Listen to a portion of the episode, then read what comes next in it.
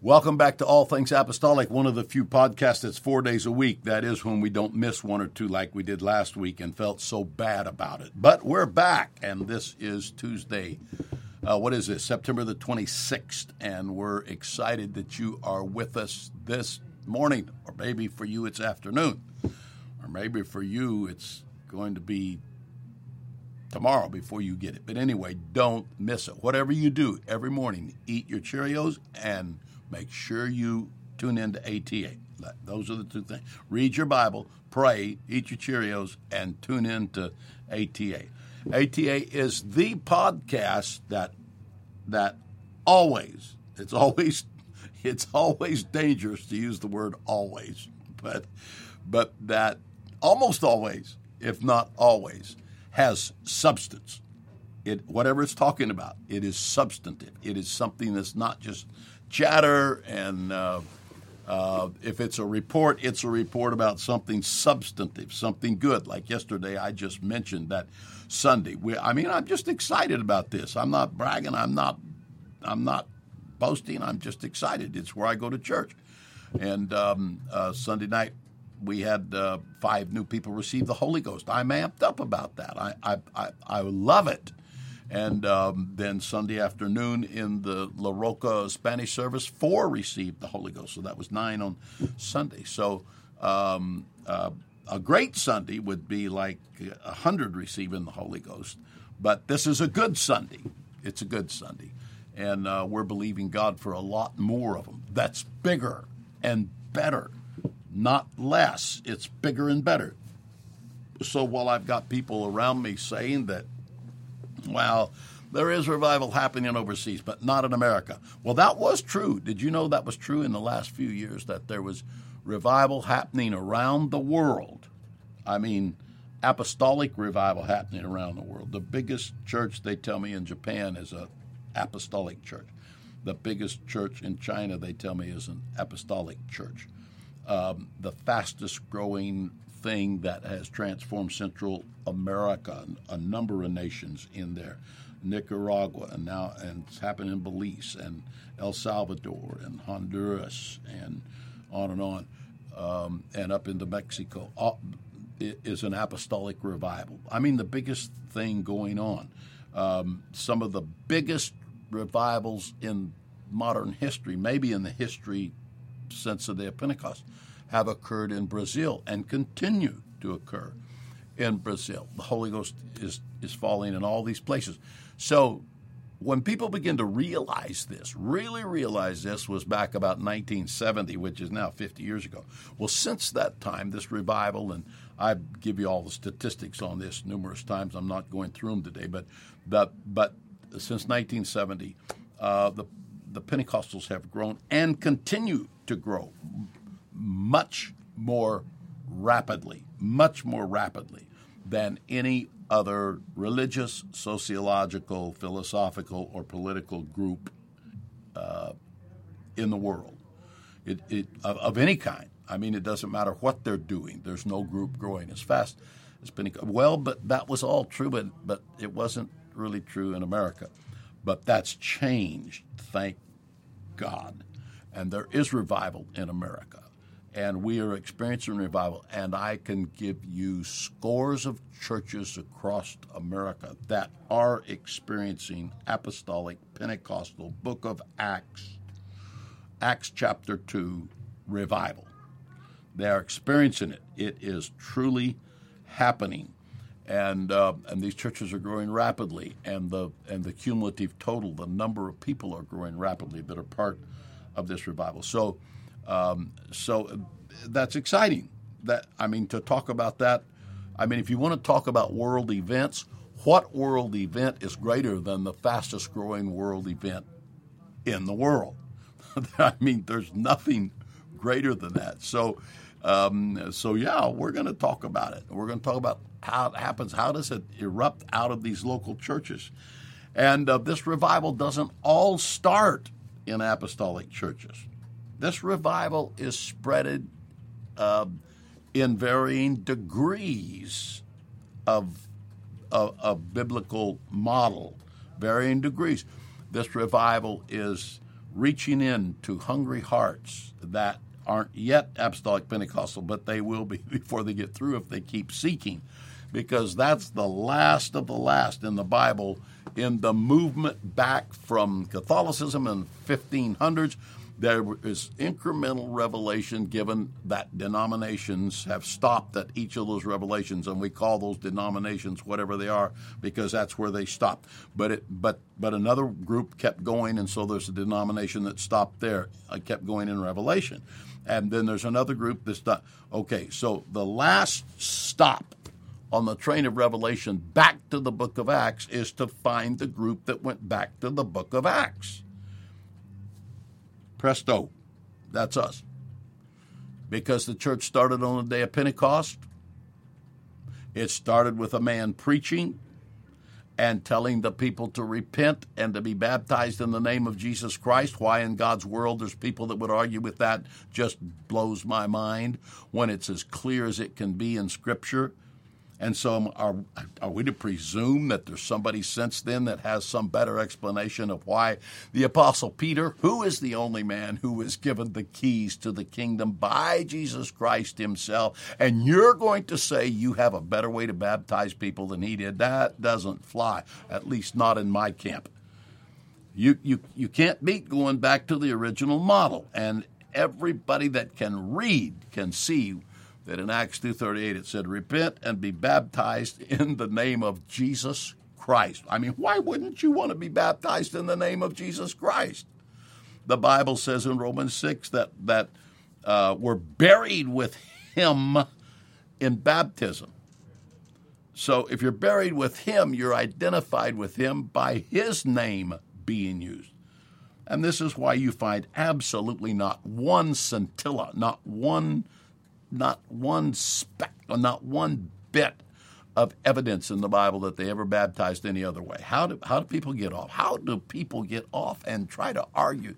Well, it's because there is paradigmatic paralysis in traditionalism. And they get caught in traditions, and they're taught it by mommy and daddy or by some scholar somewhere. And so, and and when they come to this, and the scholar can't help but admit this is what it says, but he says, well, it doesn't matter. So now they got a doctrine that baptism doesn't really matter. Well, why do you even have it in the Bible if it doesn't really matter? And does it matter to be buried with him in baptism? Come on, you know better than that. We all know better than that. You got to leave your tradition far enough behind to go into what the Bible says, which is the final return that I'm talking about of people from the church going astray until it comes back to its original position.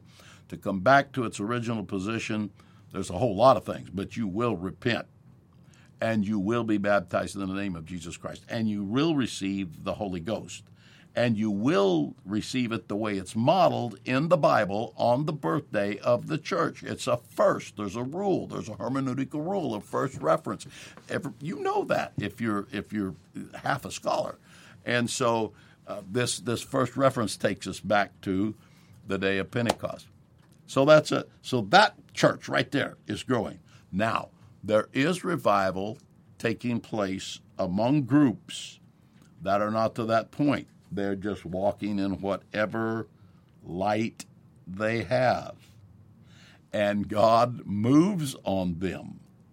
And God leads them but he doesn't leave them at that level. You say, well, if they're walking in whatever light they have, then they're, then they're saved. No, no, no, no, no, no. No, he's moving them towards the light. Like, was Cornelius saved before the apostle got there? The Bible says in Acts 14 that Peter said, the angel said to Cornelius to go get Peter, who will tell you what to do to be S A V E D. That's what the Bible says.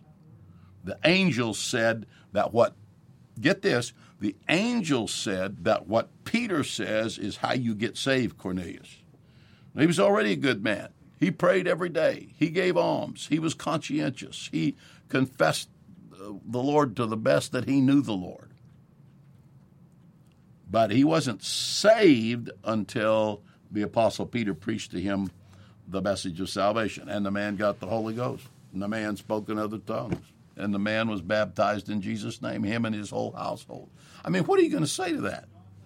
So don't don't don't start with yeah, but don't start with well, let's explain that away. No, no, no. Let's take what it says and let's embrace it.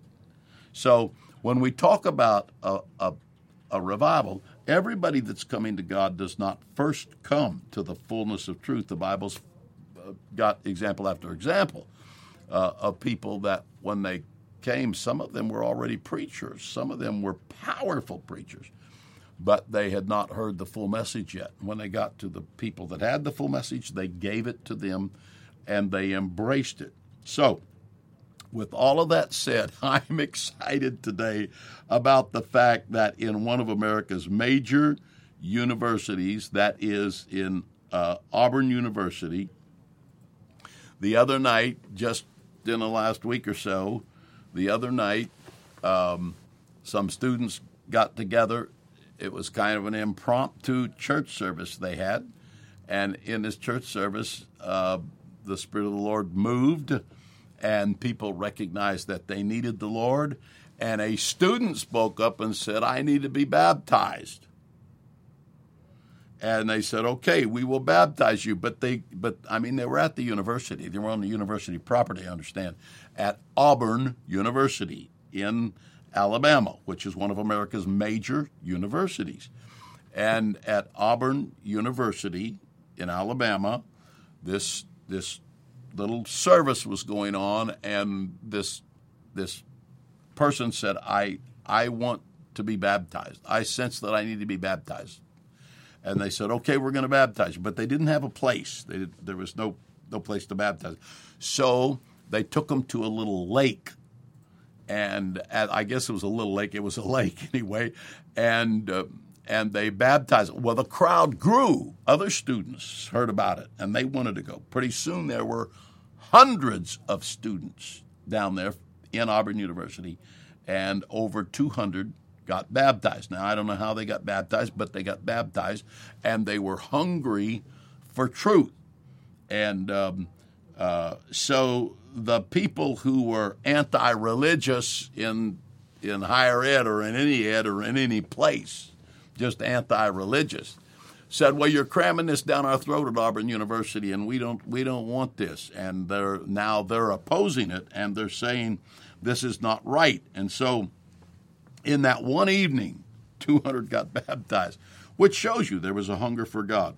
And so there is a group uh, called uh, Freedom from Religion, Freedom from Religion, that said uh, we should not have had this happen and one of the things that we do not appreciate is that the head football coach uh, at Auburn University actually assisted in one of the baptisms out in the water, assisted in one of the baptisms. And so, how can a faculty member be doing this? And and uh, this group, uh, Freedom from Religion, said this creates a coercive environment. I mean, as though somebody was finding out where the headquarters of the Freedom from Religion group was and knocking on the door and saying, We're doing this and you've got to come down here. That's coercion. You've got to come down here. We're going to beat you up. Now, that's coercion. But for people to baptize others, you don't have to go. If you don't like it, stay home. If you don't like it, you can sit there and criticize it. But to say that it's illegal in America, uh, it's not carrying water, and people are not accepting that. And so um, it's just exciting that this is happening.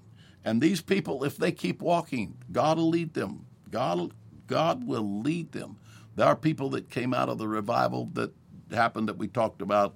What was it, last year, sometime or earlier this year, um, uh, in the University of Indiana.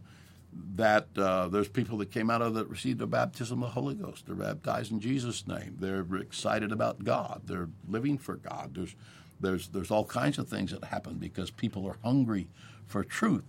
So so I say whatever move of God is going on, I'm going to celebrate it.